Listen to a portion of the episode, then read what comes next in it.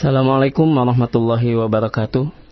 Para pendengar roja di mana pun Anda berada Masih bersama kami di 756 AM Radio Dakwah Ahlus Sunnah Wal Jamaah. Dan para pendengar yang kami hormati Insya Allah di sore hari ini kembali kami akan siarkan secara langsung Kajian dari Masjid Al-Barkah Kampung Tengah Bersama Ustadz Muhammad Nuzul Hafizahullah Ta'ala Dengan mengkaji kitab Misbahul Munir. Dari studio kami sampaikan selamat menyimak وأشهد أن محمدا عبده ورسوله يا أيها الذين آمنوا اتقوا الله حق تقاته ولا تموتن إلا وأنتم مسلمون يا أيها الناس اتقوا ربكم الذي خلقكم من نفس واحدة وخلق منها زوجها وبث منهما رجالا كثيرا ونساء واتقوا الله الذي تساءلون به والأرحام. إن الله كان عليكم رقيبا. يا أيها الذين آمنوا اتقوا الله وقولوا قولا سديدا. يصلح لكم أعمالكم ويغفر لكم ذنوبكم. ومن يطع الله ورسوله فقد فاز فوزا عظيما. فإن أصدق الحديث كتاب الله. وخير الهدي هدي محمد صلى الله عليه وسلم وشر الأمور محدثاتها وكل محدثة بدعة وكل بدعة ضلالة وكل ضلالة في النار أما بعد Jamaah sekalian, bapak-bapak, ibu-ibu, ikhwan dan akhwat Pendengar Radio Roja Yang saya hormati dan saya muliakan karena Allah subhanahu wa ta'ala Marilah kita bersama-sama membuka majelis yang mulia ini dengan memanjatkan puji dan syukur kepada Allah Subhanahu wa taala atas nikmat-nikmat yang Allah limpahkan kepada kita. Nikmat yang tidak mungkin kita bisa hitung atau kita kalkulasikan. Khair. Sebagaimana yang difirmankan oleh Allah Subhanahu wa taala, "Wa in ta'uddu ni'matallahi la tuhsuha." Jika kalian ingin menghitung nikmat yang telah aku berikan kepada kalian Maka kalian tidak akan mampu bisa menghitungnya. Tidak ada satu detik Yang melintas di kehidupan kita Kecuali di sana ada nikmat Allah subhanahu wa ta'ala. Dan nikmat yang paling berharga Dan modal pokok kita Untuk mencapai kebahagiaan di dunia dan di akhirat adalah nikmat iman dan nikmat Islam serta nikmat Allah memberikan hidayah sehingga kita berada di atas sunnah Nabi sallallahu alaihi wasallam. Dan dengan nikmat ini jamaah sekalian rahimanillah wa iyyakum insyaallah taala kita memperoleh kebahagiaan di dunia dan di akhirat. Selanjutnya marilah kita mengucapkan salam dan bersalawat kepada kedua kita, suri tauladan kita, orang yang paling berjasa atas nikmat iman dan nikmat Islam yang masih kita rasakan sampai detik ini yaitu Rasulullah sallallahu alaihi wasallam beserta para keluarga ahli bait sahabat-sahabat beliau dan orang-orang yang istiqamah meniti sunnah beliau sampai hari kiamat kelak. Jamaah sekalian rahimanillah wa iyyakum Alhamdulillah kita bersyukur kepada Allah Subhanahu wa taala sekali lagi karena Allah dengan taufiknya kembali mengumpulkan kita di sebuah majelis yang sangat erat dengan ketenangan jiwa dan batin. Sebuah majelis yang dinaungi dengan rahmat Allah Subhanahu wa taala dan diliputi oleh malaikat-malaikat Allah Subhanahu wa taala dan insyaallah taala kita akan disebutkan oleh Allah Subhanahu wa taala ketika kita hadir di salah satu majelis tersebut yaitu majelis ilmu yang disabdakan oleh Nabi sallallahu alaihi wasallam dalam hadis yang sahih yang diriwayatkan Imam Muslim. Beliau bersabda majtama'a qaumun fi baitin min buyutillah yatluna kitaballah wa yatadarasuna bainahum illa nazalat alaihimus sakinah wa ghasyiyatuhumur rahmah wa hafathumul malaikah. Wa dzakarahumullahu fiman indah. Tidaklah sebuah kaum berkumpul di salah satu rumah-rumah Allah. Mereka membaca Al-Qur'anul Karim atau mempelajari, mengkaji ayat-ayat Al-Qur'anul Karim, kandungan dan makna yang terdapat dalam ayat-ayat Al-Qur'anul Karim. Mempelajari sunnah Nabi sallallahu alaihi wasallam yang merupakan pentafsir Al-Qur'an terbaik setelah Al-Qur'an ditafsirkan dengan Al-Qur'an. Tidaklah kegiatan itu mereka lakukan kecuali ketenangan akan masuk ke dalam jiwa mereka dan mereka akan diliputi oleh rahmat Allah Subhanahu wa taala. Dan mereka akan dinaungi oleh malaikat-malaikat Allah Subhanahu wa taala. Dan yang membuat kita berbangga Allah Subhanahu wa taala, zat yang maha mulia, yang maha indah, yang maha sempurna menyebutkan nama kita. Menyebutkan makhluk pendosa seperti kita di hadapan para malaikat-malaikatnya. Wa dzakarahumullahu fiman indah. Dan Allah Subhanahu wa taala menyebutkan mereka satu persatu di hadapan malaikat-malaikat malaikat-malaikatnya.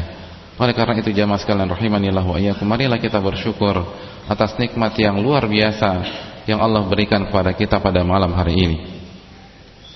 Sekalian rahimanillah wa iyyakum. Kita akan kembali melanjutkan pembahasan kita tentang tafsir surat Al-Baqarah ayat 25.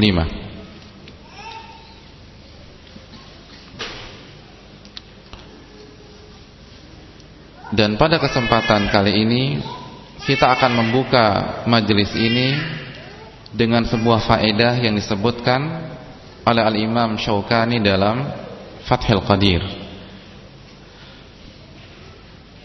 Beliau mengatakan firman Allah Subhanahu wa taala dalam surat Al-Baqarah ayat 25 ini ketika Allah berfirman mubasyiril ladzina amanu wa amilus solihat berikanlah kabar gembira bagi orang-orang yang orang-orang yang beriman kepada Allah dan beramal saleh kata Imam Syaukani ini adalah sebuah bantahan kepada orang-orang yang mengatakan jadi raddun ala man qal annal imana bimujarradihi yakfi. Bahwa kita atau orang-orang yang mengatakan bahwa hanya dengan bermodalkan iman saja sudah cukup. Jadi hanya bermodalkan iman yang ada di dalam hati maksudnya tanpa beramal saleh sudah cukup. Jadi ini jawaban, ini klarifikasi bagi orang-orang yang yang berpendapat berkeyakinan seperti hal di atas. Jadi ayat ini berguna untuk meluruskan pemikiran seperti itu. Agar orang-orang yang meyakini hal tersebut mengetahui kesalahannya dan kembali ke jalan yang benar. Dan statement di atas Keyakinan di atas itu sangat erat dengan keyakinan sebuah kelompok yang bernama Apa jemaah sekalian? Hah? Yang bernama Murji'ah Yang bernama Murji'ah Murji'ah jemaah sekalian rahimanillah wa iyyakum secara bahasa itu artinya takhir yaitu mengakhirkan. Dan yang dimaksud murjiah adalah orang-orang yang mengakhirkan amal soleh dari iman. Dalam bahasa yang lebih sederhana mereka mengatakan atau mereka sepakat mengatakan bahwa amal yang dikerjakan anggota badan bukan termasuk keimanan. Jadi iman yang hanya ada di dalam hati saja. Atau hati dan diucapkan dengan lisan. atau sebagian mereka mengatakan hanya diucapkan dengan lisan. Jadi yang penting hati. Amal anggota badan tidak ada hubungannya dengan atau tidak termasuk iman. Tidak termasuk iman. Ini adalah sebuah pemikiran yang keliru. Dan ayat ini menjawab hal tersebut. Karena yang dijan yang dijanjikan mendapatkan surga yang akan kita bahas setelah faedah ini adalah orang yang beriman dan beramal saleh. Jadi pembahasan kita masih tentang amal saleh tapi berbeda dengan apa yang kita bahas pada kesempatan yang yang lalu. Dan yang cukup menyedihkannya banyak sekali umat Islam meyakini pemikiran ini. Sadar atau tidak sadar. Sadar atau tidak sadar. Saya akan berikan contoh. Betapa banyak saudara kita ketika mereka diajak untuk mengerjakan salat dengan mudahnya mereka mengatakan yang penting kan hati saya baik yang penting hati saya yang penting hati saya mengingat Allah yang penting hati saya salat dan seterusnya jadi yang penting memanage hati. Yang penting memanage hati. Yang penting hati saya baik. Itu kan hanya ibadah anggota tubuh saja. Yang penting itu hati. Jadi dia tidak mau mengerjakan salat dengan argumentasi yang penting hati saya baik. Atau sering kita mendengar ketika sebagian saudari-saudari kita kaum muslimat diajak memakai jilbab dengan polosnya mereka mengatakan yang penting hati saya dulu dijilbabkan ya tidak baru anggota badan saya. Yang penting hati saya baik dulu. Percuma pakai jilbab kalau hatinya jelek. Mendingan hati saya dijaga walaupun tidak pakai jilbab. Jadi yang penting hati. Nah Fenomena ini membuktikan bahwa pemikiran ini tumbuh subur di tengah-tengah masyarakat kita. Sadar atau tidak sadar. Bahkan di antara mereka berdalil, bukankah Nabi SAW bersabda at-taqwa hahuna? Nabi pernah bersabda, ketakwaan itu di mana? Hahuna di sini sambil menunjuk hati beliau atau jantung beliau atau jantung beliau. Paham tidak? Tidak paham ya? Jadi begini jamaah sekalian intermezzo saja ya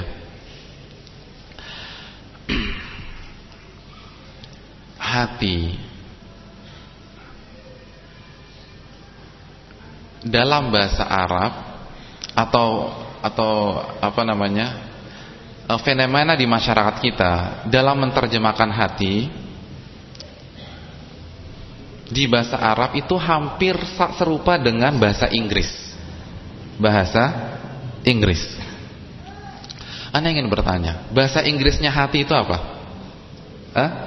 Siapa yang bahasa Inggrisnya dapat 9 waktu di SMA? Coba ngaku. Hah? Apa? Hurt. Begitu ya? Hurt. Benar seperti itu? Tidak. Hati dalam bahasa Inggris itu bukan heart.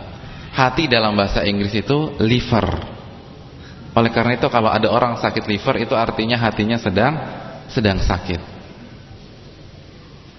Heart itu jantung jamaah sekalian. Bukan hati. Iya tidak? Ada yang di sini dosen atau guru bahasa Inggris? Kalau saya salah dikoreksi ya. Iya. Kalau salah saya salah di dikoreksi.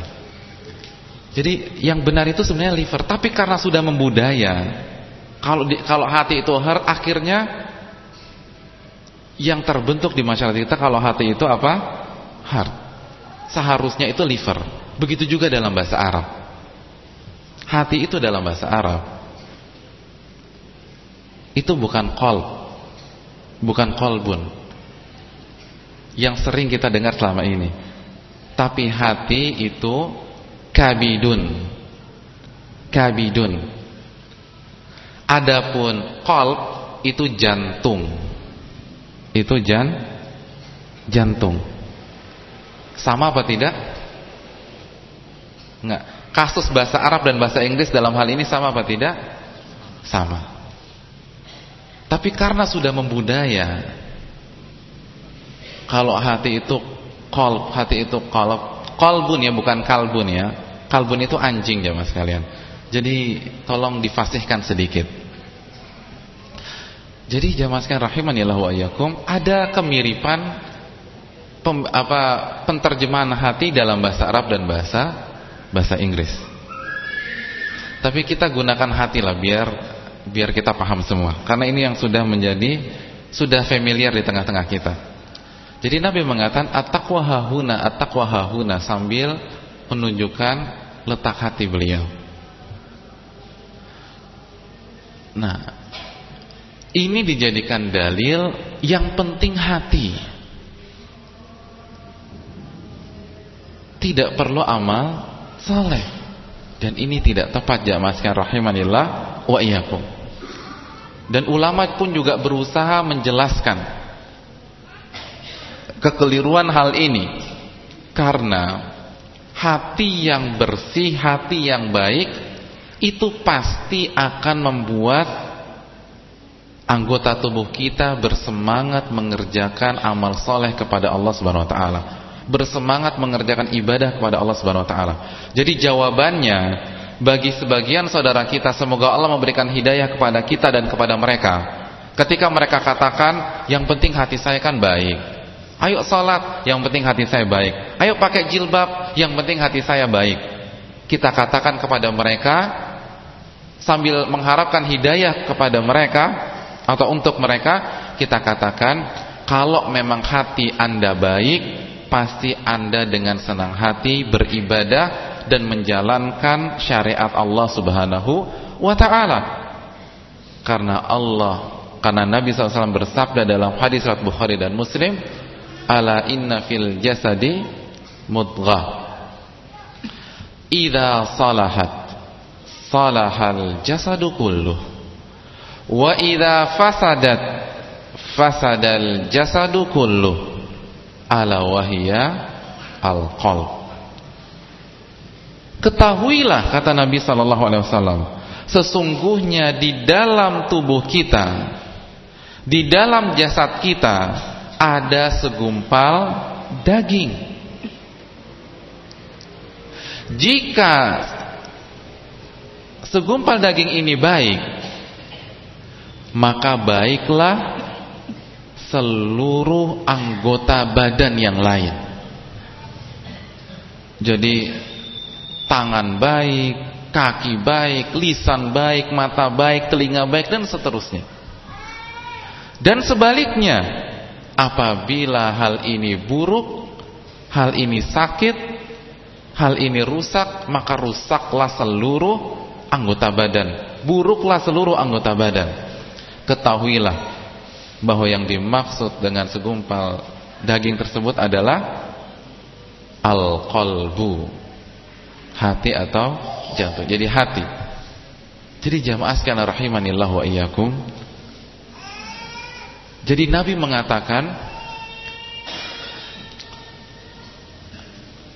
hati yang baik dengan ibadah yang kita kerjakan itu tidak bisa dipisahkan.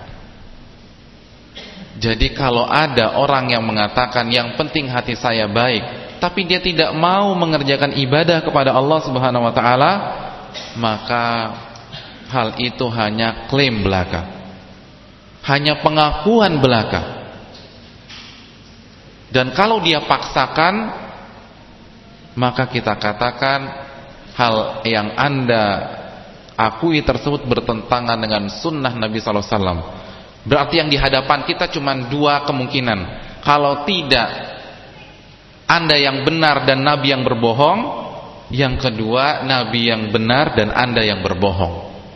Karena Nabi mengatakan, kalau hati anda baik, anggota tubuh anda juga pada baik. Jadi mana yang harus kita pilih? Mengatakan anda yang benar dan Nabi yang berbohong, atau kita katakan Nabi yang benar dan anda yang berbohong? Mari kita serahkan jawabannya kepada kepada mereka. Jadi ini yang perlu kita pahami jamaah sekalian rahimanillah wa iya. Jadi ayat ini sebagaimana dikatakan oleh Imam Syaukani dalam Fathul Qadir mengklarifikasi dan sekaligus membantah menjawab kesalahan orang yang mengatakan iman yang ada di hati saja sudah cukup. Jadi maksudnya yang penting itu hati. Tidak perlu amal, tidak perlu amal saleh.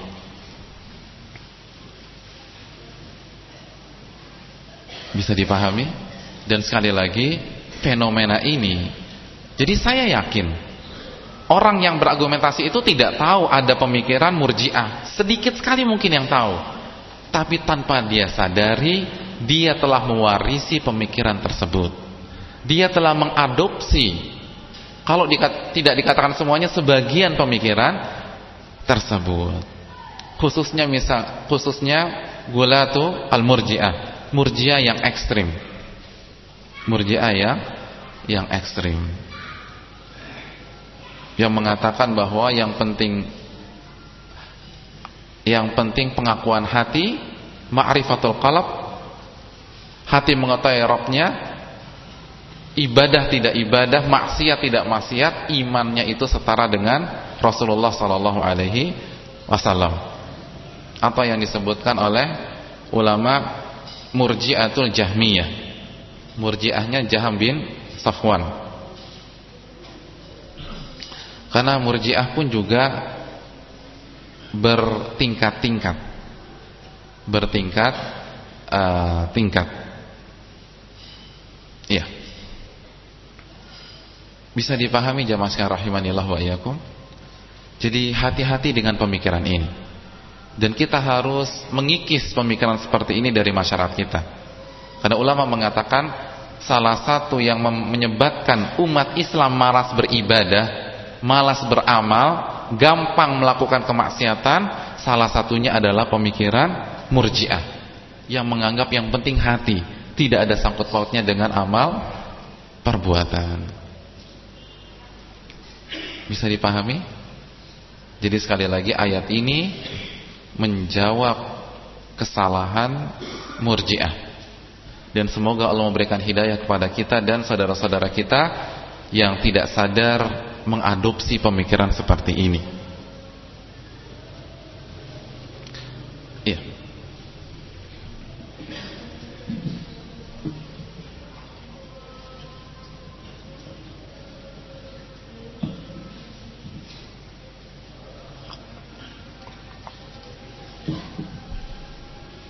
Ada satu faedah yang menarik tentang murjiah.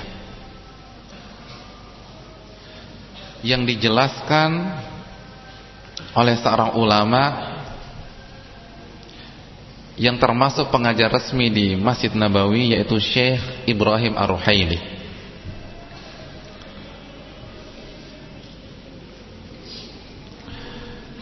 Ketika beliau menjelaskan buku beliau Mauqif Ahli Sunnah wal Jamaah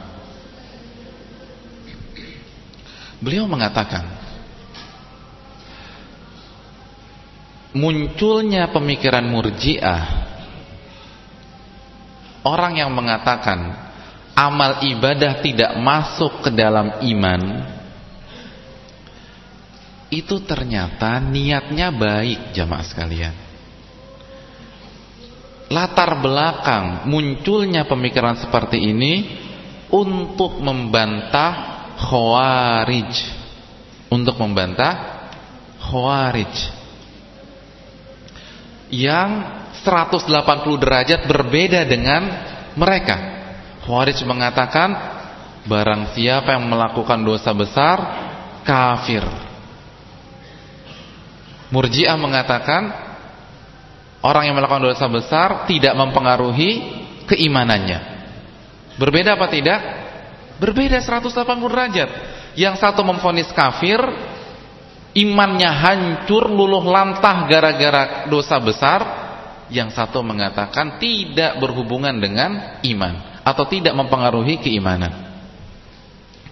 Karena itu di luar iman. Jadi latar belakang lahirnya munculnya murjiah untuk mengcounter membantah mengingkari khawarij. Bisa dipahami? Namun cara yang digunakan tidak sesuai dengan sunnah. Akhirnya bukan menyelesaikan masalah justru membuat masalah baru.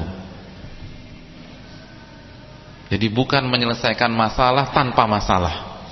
Seperti orang sekarang bilang. Tapi menyelesaikan berusaha menyelesaikan masalah namun pada akhirnya membuat masalah yang baru. Yang tadinya umat hanya memiliki khawarij misalnya disibukkan dengan khawarij akhirnya gara-gara ada sekelompok kaum muslimin yang berusaha mengingkari kemungkaran tidak sesuai dengan sunnah akhirnya buat sekte baru lagi buat PR baru buat umat Islam oleh karena itu beliau mengatakan pentingnya menyikapi kemungkaran sesuai dengan sunnah sesuai dengan sunnah dan ini penting untuk kita ketahui khususnya pada hari-hari ini. Pada saat sebagian kaum muslimin semoga Allah memberikan hidayah kepada kita dan mereka salah dalam menyikapi sebuah kemungkaran. Dengan cara berusaha menyelesaikannya namun tidak dengan sesuai sunnah. Akhirnya masalahnya tidak selesai justru buat masalah yang yang baru. Walaupun kita tidak meragukan niat mereka yang baik itu. Tapi kalau tidak sesuai dengan sunnah, maka umat dibebankan PR yang baru lagi. Iya apa tidak jemaah sekalian? Coba kita saksikan pada hari ini.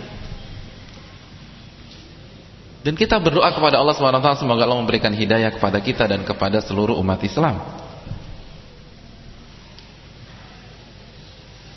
Jadi lihat bagaimana fikihnya para ulama. Ulama mengatakan lahirnya murjiah sekali lagi itu untuk mengcounter, untuk mengingkari, untuk membantah khawarij.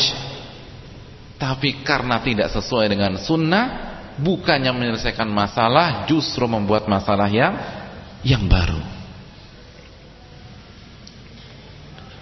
Bisa dipahami? Dan sejarah tidak hanya mencatat hal ini saja.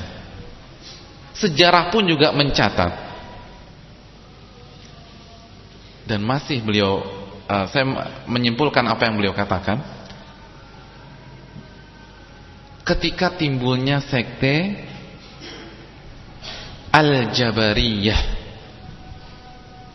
Orang yang, yang meyakini bahwa makhluk itu tidak punya kehendak. Makhluk itu tidak punya kehendak. Semuanya itu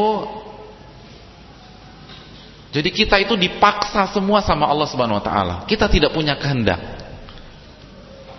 Beliau menjelaskan, kalau kita membaca sejarah munculnya Jabariyah, maka kita dapat menarik sebuah kesimpulan bahwa munculnya sekte Jabariyah awalnya untuk mengcounter membantah sekte apa? Al-Qadariyah yang mengatakan bahwa kehendak manusia itu lebih kuat dari kehendak Allah karena Allah tidak berkehendak manusia berbuat kemaksiatan tapi manusia berbuat kemaksiatan jadi manusia itu bebas melakukan keinginannya. Jadi kalau manusia berbuat ke kemaksiatan itu bukan itu memang 100% karena kemampuan manusia. Jadi menafikan kehendak Allah. Dan yang benar adalah manusia punya kehendak namun di bawah kehendak Allah Subhanahu wa taala.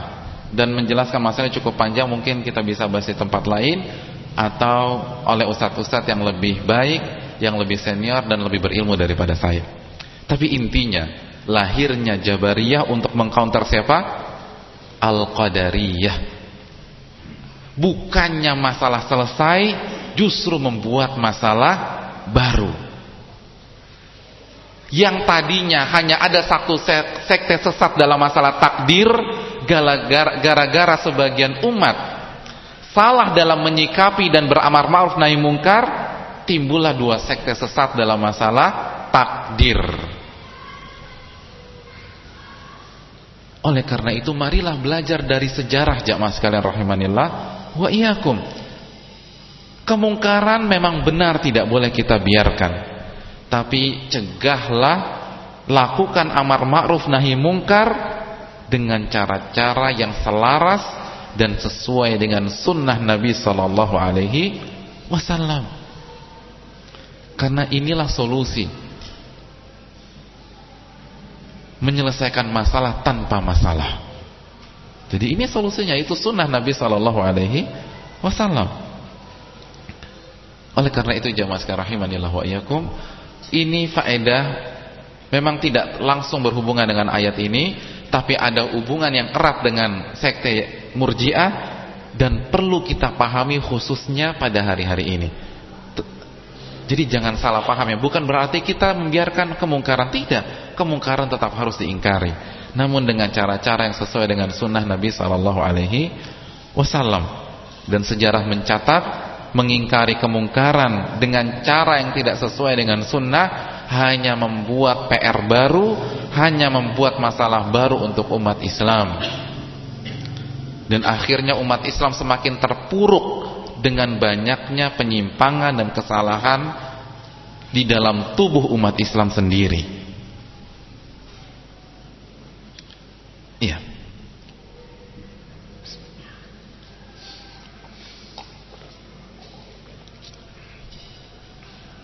Iya.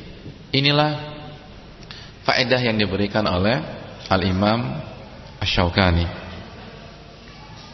Kita akan masuk ke faedah berikutnya. Allah berfirman, "Wa basyiril ladzina amanu wa 'amilus salihati anna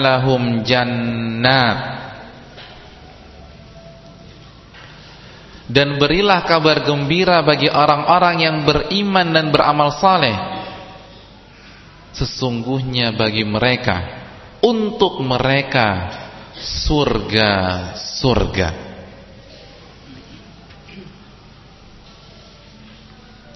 jannat. Ini yang akan kita bahas secara singkat. Iya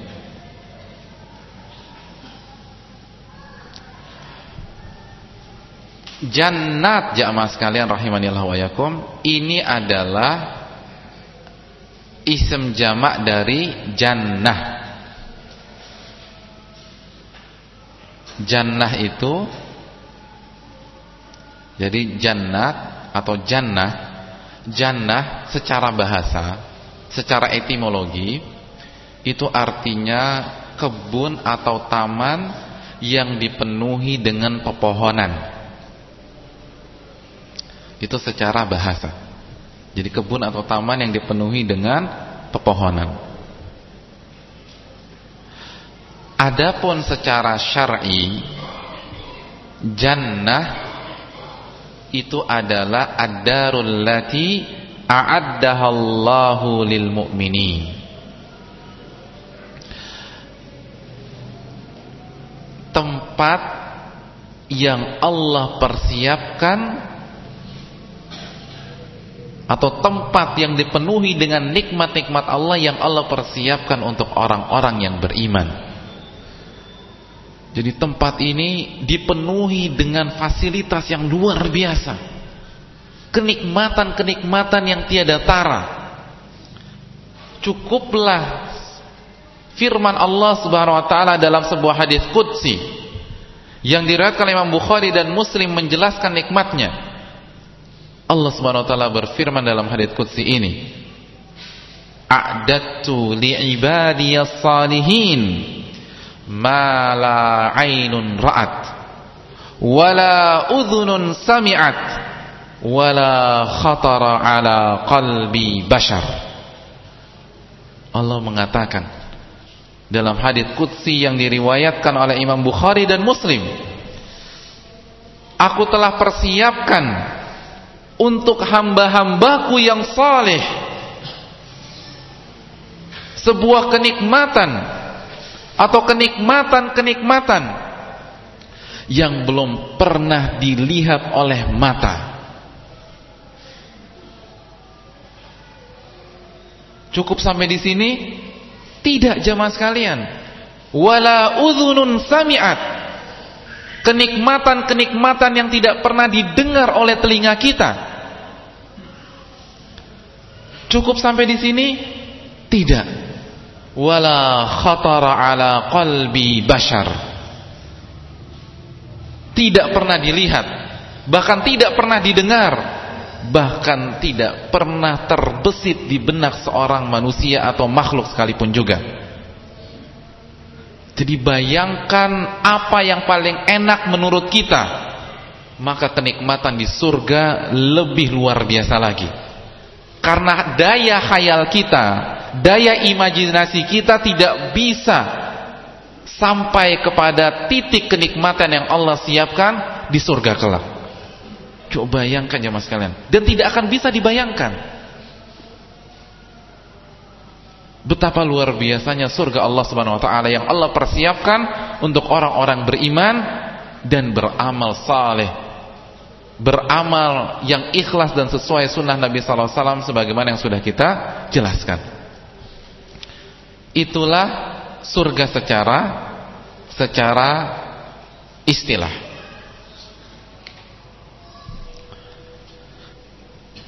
Bisa dipahami? Bisa? Iya. Nah, adapun jannat jannat adalah ism jamak dari jannah. Jadi kalau jannah itu tunggal, jannah itu tunggal, Jannat itu kata dalam bahasa Arab untuk mengungkapkan sesuatu yang jumlahnya lebih dari satu dan dua atau yang biasa dikenal dengan jamak jamak muannat salim jadi jannat itu dalam ilmu bahasa Arab itu artinya atau jamak dari jannah jadi jannah itu surga. Kalau jannat itu surga-surga artinya. Lebih dari dua. Lebih dari dua.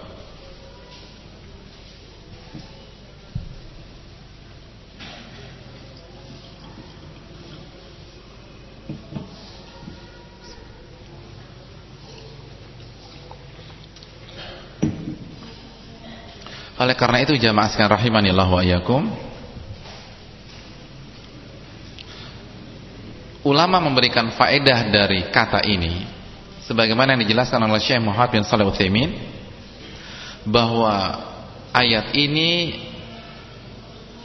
merupakan sebuah dalil bahwa surga itu bermacam-macam. Anwa. Jadi tidak hanya satu macam. Karena Allah menggunakan kata jamak. Kata yang digunakan untuk mengungkapkan sesuatu yang jumlahnya, bilangannya, kuantitasnya lebih dari dua.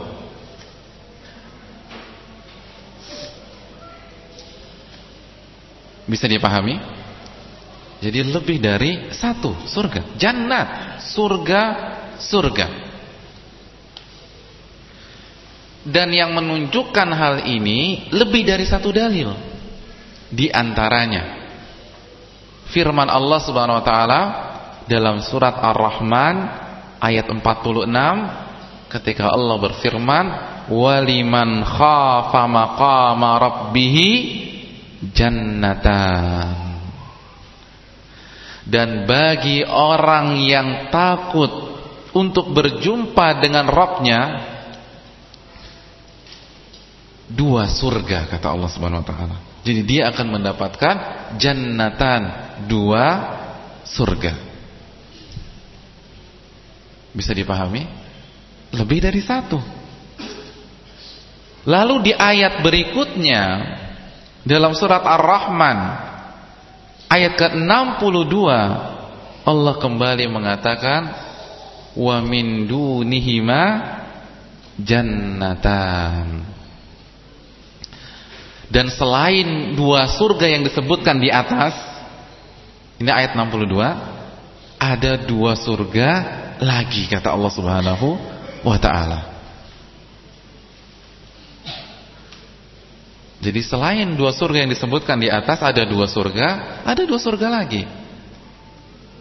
Oleh karena itu jamaah sekalian rahimanillah Al-Hafidz Ibnu Katsir ketika mentafsirkan surat Ar-Rahman ayat 46 yang baru saja kita kita dengarkan, beliau membawakan sebuah hadis yang sahih yang diriwayatkan Imam Bukhari ketika Nabi bersabda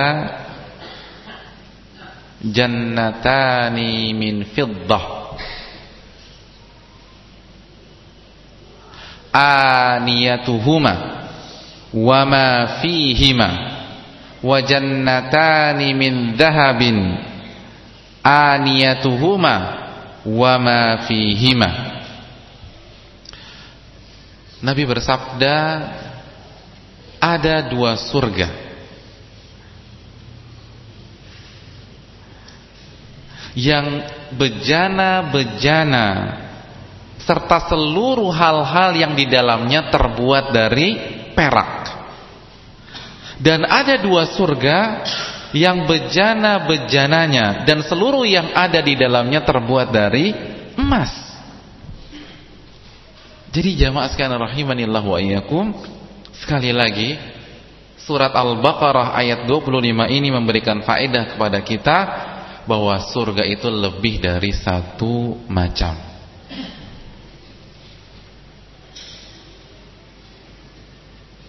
Oleh karena itu marilah kita memahami masalah masalah ini. Bisa dipahami jemaah sekalian rahimanillah wa iyyakum? Ya.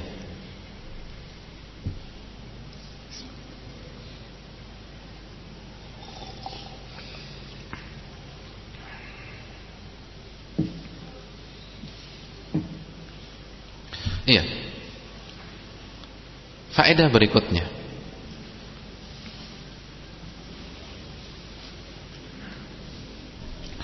Allah berfirman, "Annalahum jannatin tajri min tahtihal anhar." Bagi mereka surga-surga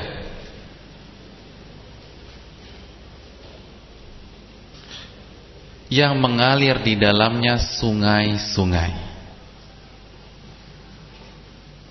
Yang mengalir di dalamnya sungai-sungai.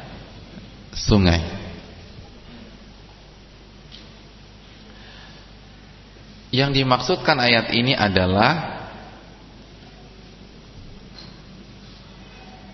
air sungai. Jadi tentu saja sungai-sungai mengalir maksudnya adalah air sungai yang mengalir dan mengalir di bawah pohon-pohon di surga dan tempat-tempat tinggal rumah-rumah dan istana-istana kaum muslimin di sana. Jadi sungai. Dan di antara faedahnya juga jamaah sekalian rahimanillah wa iyyakum Sungai di surga lebih dari satu lebih dari satu macam. Oleh karena itu, nah Allah mengatakan anhar, sungai-sungai. Tapi Allah tidak menjelaskan macam-macam sungai tersebut dalam ayat ini. Lalu bagaimana kita mengetahui bentuk atau macam-macam sungai-sungai yang ada di surga? Allah menjelaskannya dalam ayat yang lain. Dan faedah ini diberikan dijelaskan oleh Al-Imam Asy-Shinqiti dalam Adwa'il Bayan, Al-Imam As-Sa'di dan juga Al-Imam Syekh Muhammad bin Shalih Utsaimin. Allah menjelaskan macam-macam surga dalam surat surat apa jamaah sekalian rahimanillah wa iyyakum? Surat Muhammad ayat 15. Ketika Allah berfirman, "Matsalul jannati allati wu'idal muttaqun fiha anharun min ma'in ghairi asin wa anharun min labanin lam yataghayyar ta'muh wa anharun min khamrin ladzatin lisyaribin wa anharun min asalin musaffa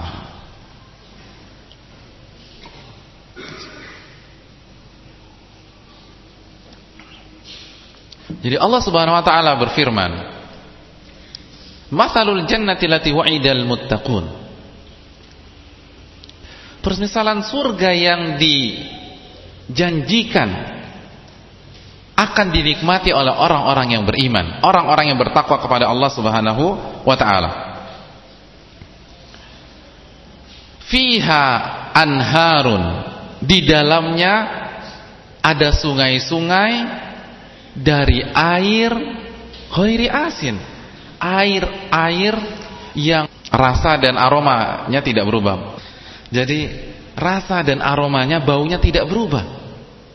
Jadi airnya jernih steril bening dan rasanya segar. Wa anharun min labanin lam yataghayyar ta'muh. Dan surga-surga yang berisi susu yang rasanya itu tidak berubah. Jadi sungai-sungai mohon maaf sungai-sungai yang berisi susu. Jadi sungai-sungai susu yang rasanya itu tidak berubah. Wa anharun min khamrin ladzatin lisyaribin dan sungai-sungai dari khamr yang sangat lezat apabila diminum oleh orang-orang yang meminumnya. Jadi pada hari nanti kita ketika kita di surga insyaallah taala kita dipersilahkan dan diperbolehkan meminum khamr. Bahkan Nabi SAW bersabda dalam hadis yang diriwayatkan Imam Bukhari dan Muslim man syaribal khamra fid dunya lam yashrabha fil akhirah illa an yatub barang siapa yang meminum khamar di dunia maka dia tidak akan mencicipi dan meminum khamar nanti di surga kecuali orang yang bertobat setelah meminumnya jadi orang-orang yang meminum khamar dan dia tidak bertobat, maka dia tidak akan bisa mencicipi dan meminum khamar dari sungai-sungai tersebut. Oleh karena itu, marilah kita renungi masalah ini.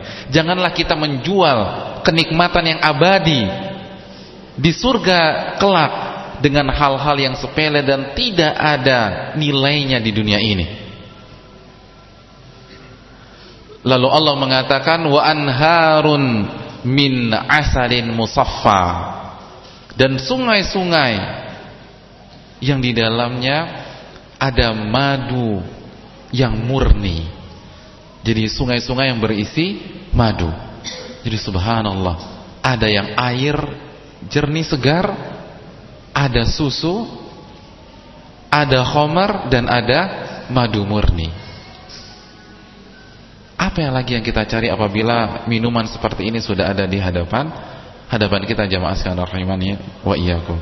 Oleh karena itu sekali lagi jangan kita menjual kenikmatan-kenikmatan yang Allah janjikan akan dirasakan, akan dinikmati oleh kita apabila kita istiqomah dalam keimanan dengan kenikmatan semu, dengan kenikmatan sementara dan tidak berarti apa-apa di dunia ini. Oleh karena itu orang yang beriman adalah orang yang selalu meninjau sesuatu dengan kacamata kacamata akhirat dan selalu mendahulukan firman Allah dan sunnah Nabi sallallahu alaihi wasallam. Aku qouli wa astaghfirullah wa lakum.